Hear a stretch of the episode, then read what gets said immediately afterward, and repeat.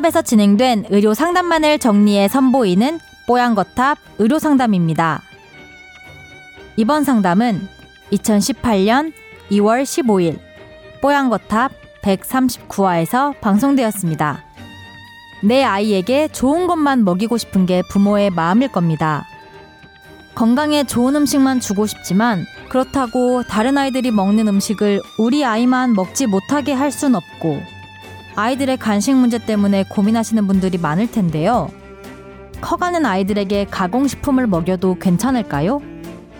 이번 상담에서는 아이들의 간식에 대해 이야기 나눕니다. 뽀얀거탑에 사연을 보내주세요. 건강 상담 해드립니다. 타워 골뱅이 sbs.co.kr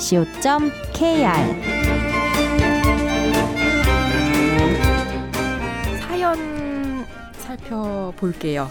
아이들 간식 줄 때 당 섭취를 주의해야 한다. 그래서 그때부터 과일 가공품류 중에 순수 과일만 갈았다는 제품은 물론이고 과일 으깬 것도 먹이지 말자. 그렇게 좀 방침을 정하셨나 봐요. 가정 안에서. 근데 이제 그 와이프 되시는 분이 다른 아이들이 먹는 간식을 우리 아이만 먹지 못하게 하는 것에 대해서 좀 불만을 가지고 계시답니다. 그래서 소아과학회 가이드라인 기사까지 찾아서 아내분에게 보여드리고 설득하고 그래서 가공된 것은 일체 먹이지 않고 있는 상태인데 그런데 아기의 응가가 차례통처럼 되직하게 나와서 검색을 해보니 푸른 주스를 먹이니까 효과를 봤다. 그런 글을 아내 되시는 분이 보셨다고 합니다. 그 후부터 뭐 적극적으로 가공된 간식이더라도 좀 먹이고 싶어 하고 그 사연 보내주신 분 모르게 몰래 몰래 먹이면서 아기에게 점수를 따고 있다. 이런 내용인데요. 아기 이런 간, 가공 간식 먹이는 거 그리고 간식 통제를 어떻게 하면 될지 간식을 먹더라도 이유식의 양이나 분유의 양이 적당하면 괜찮을지를 물어오셨습니다. 아기가 17년 5월생이고요. 지금 240일, 245일 정도, 250일쯤 됐겠네요. 네. 음, 도리지 안 지난 아이들 간식 문제잖아요, 네네. 사실.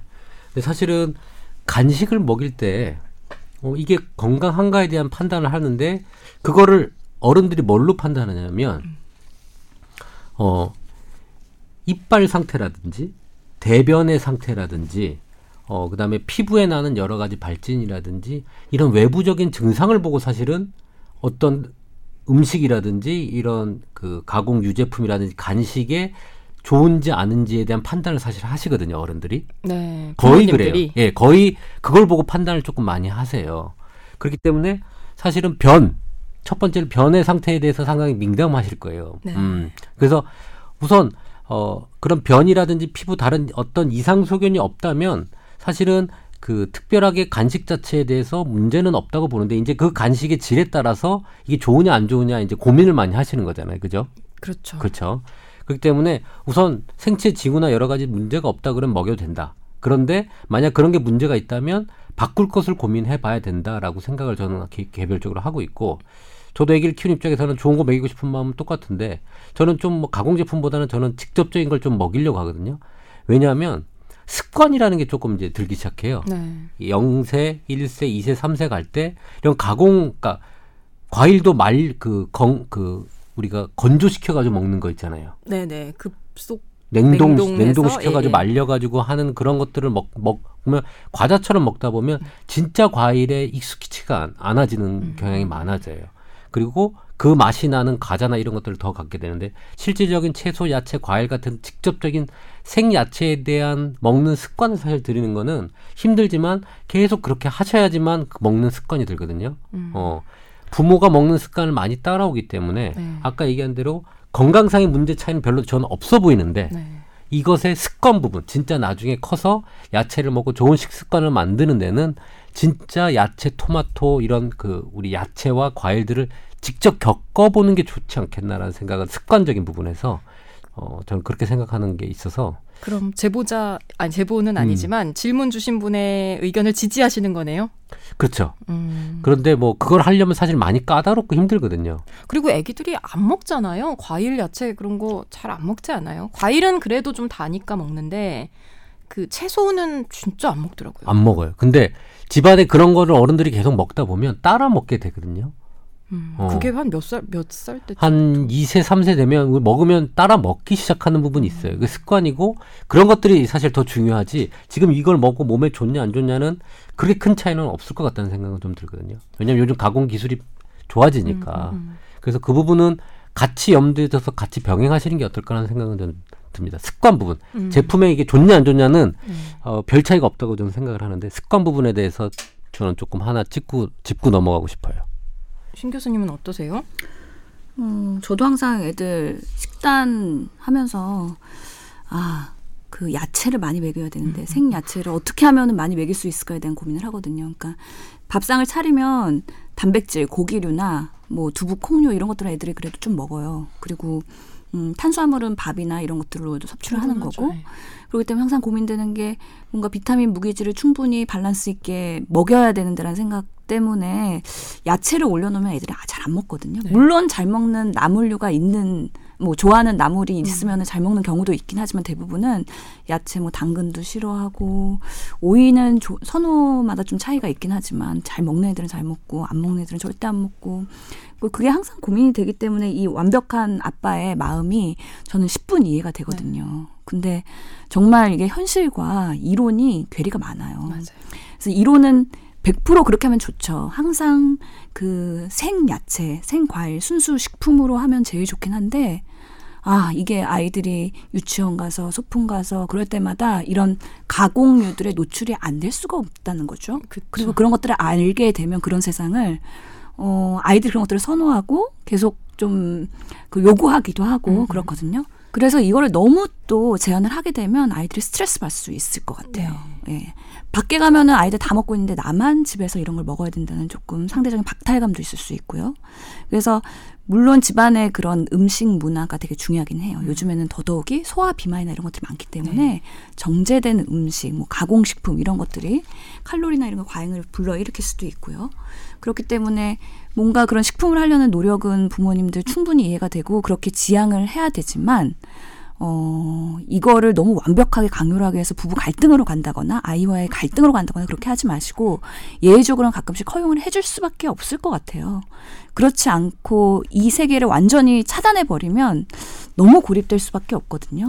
그래서 100% 퓨어하다는 삶은 없는 것 같아요. 그래서 100점짜리 삶을 살 것이냐, 나는 그래도 어느 정도 80점짜리 삶을 살 것이냐 그럴 때는 약간은 유연한 삶.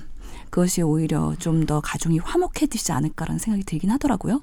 근데 이 가공식품은 아까 말씀하신 임 원장님 말씀하신 이렇게 날 음식 그 상태 그대로의 음식을 먹는 습관을 들이는데 방해가 되기도 하지만 또 단 게 많잖아요.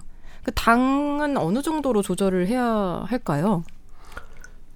사실은 그 우리가 맛있다라고 느꼈던 거 있잖아요. 그러니까 좀 이 문 이 문제는 사실은 뭐 육아와 이런 복합 복합적인 문제인데 그냥 인체적인 의학적인 얘기를 좀 해볼게요. 네. 사실 우리가 어렸을 때 맛있다라고 생각했던 것들 있잖아요. 옛날에 먹고 참 맛있었다라는 기억이 음. 사실은 어떤 음식에 대한 욕구를 일으키는 경향이 많아요. 그렇죠. 한 가지 예로 오레오 볶고 돼서 다시 만들어지는 거 알죠? 오레오는 쭉 나왔잖아요. 아니에요. 미국에서는 판매가 되다가 중단됐는데 희한하게 한국에서 아 그 시리얼. 시리얼 네네. 오레오가 음, 음, 선풍적인 인기를 끌고 다시 또 재발매를 하거든요. 아, 왜 우리 미국에서 만들었는데 이거 이게 없냐? 사람들 네. 옛날에 먹었던 기억으로 다시 역수출이 되다 보니까 다시 만들기 시작하고 과자들도 옛날에 만들었던 과자를 다시 만들어서 히트가 되는 경향이 꽤 많아요. 음. 근데 이런 그 과자나 먹는 식 그 음식료의 이런 복고풍의 현상은 뭐냐면 뇌의 기억 때문인 거예요. 음. 내가 맛있게 먹었던 기억 때문에 어른이 돼서 나이가 먹어서 다시 찾는 거거든요. 그 기억, 행복했던 기억을 다시 찾아서 먹으면 아 옛날에 좋았었지라는 걸 반복하게 될 때 똑같이 행복하다는 걸 느끼게 되는 그 구조예요. 네, 네. 자 그렇다면 우리가 어르신들이 옛날에 그 맛없는 비비빅 갈 아이, 아이스 케이크라고 해가지고 진짜 맛없는 거를 또 먹고 싶다고 해서 그런 걸 찾아서 드신단 말이에요 어르신들이. 비빔이 비빔 맛있는데. 맛있는데. 나도 아, 그? 얘기하고 싶었어.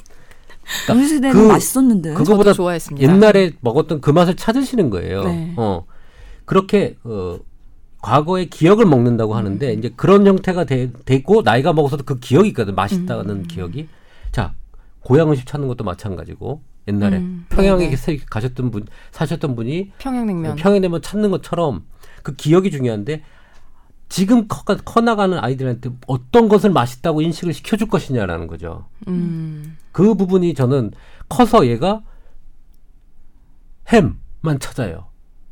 햄을 맛있게 먹었던 기억 때문에 계속 햄을 찾는다든지 과자가 맛있었기 때문에 계속 단 걸 먹는다든지 지금 단 걸 먹는 것보다는 사실 향후에 그렇게 단 걸 계속 찾게 되는 어떤 기억의 회로 습성이 저는 더큰 문제가 아닐까라는 생각이 들어서 지금 음.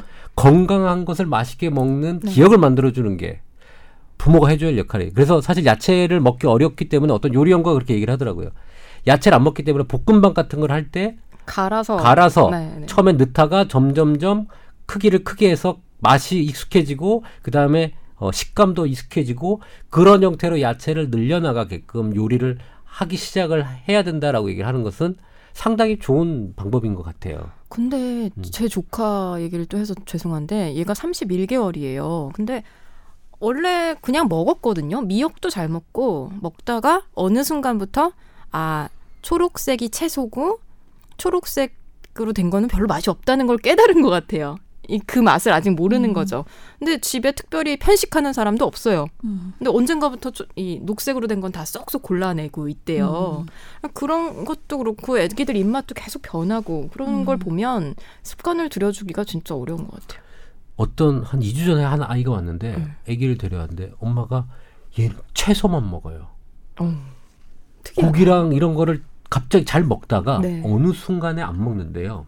음, 너왜 그러니 그랬더니 공룡 티라노사우루스가 네. 초식 동물을 해치는 거를 보고 먹는 걸 보고 그 다음부터 고기를 먹지 말아야겠다고 생각이 들고 음. 먹지 않는 거래요.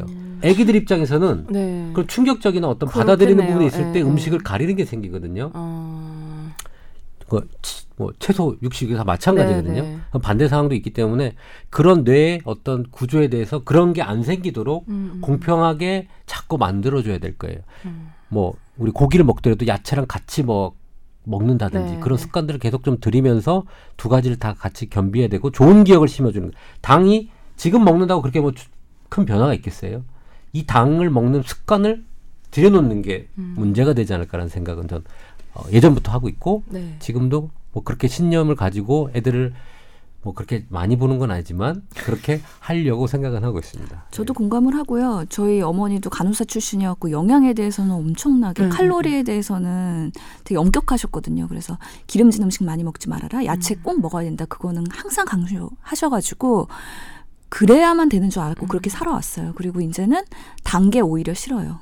아. 그런 야채나 생야채 그런 과일을 먹을 때 오히려 내가 건강해진다는 그런 세뇌 교육을 받아가지고 그런 게 익숙한 거죠. 원래부터 그러셨어요?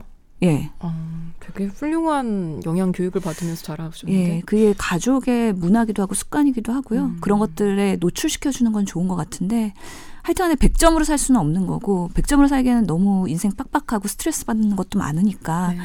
가끔씩은 여유 있게 노출을 시킬 수밖에 없는데 이걸 어떻게 잘 밸런스 있게 할 것이냐 그거에는 평생 부모들의 숙제인 것 같습니다. 네. 이 정도 어, 정리하면 되겠죠? 혹시 좀 추가해 주실 말씀 있으세요? 뭐 그냥 저는 네. 어 저도 단 걸 안 먹어요. 음. 어렸을 때부터 좀 단 거보다는 단 거를 먹는다면 식혜 그 단맛 있죠. 네네. 약간 엿길금에서 약간 나오는. 그런 엿길에서 나는 그런 단맛이 그게 습성이 된 것 같아요. 음. 그래서 식혜 그, 다, 그 사서 먹는 식혜 말고 네네. 담궜을 때그 거, 거꾸러운 단맛 음. 이런 단맛이 좀 좋고 이번 사서 먹는 단맛은 좀 시럽이나 이런 것도 좀 싫고 음. 좀 그렇게 습관이 들어온 것 같아요. 그러니까 이 습관을 들이는 부분에 대해서 부모님들이 많이 노력을 하셔야 되는 게 참 힘든 일이에요. 그렇죠. 어. 우리 어렸을 때만 해도 그렇게 단 음식이 많지 않았잖아요. 네. 진짜 뭐 슈퍼마켓 가서 과자 하나 사 먹고 그러기 얼마나 힘들었어요. 근데 요즘에는 너무 많으니까 노출이 많으니까 어쩔 수 없는 문제가 있는 것 같아요.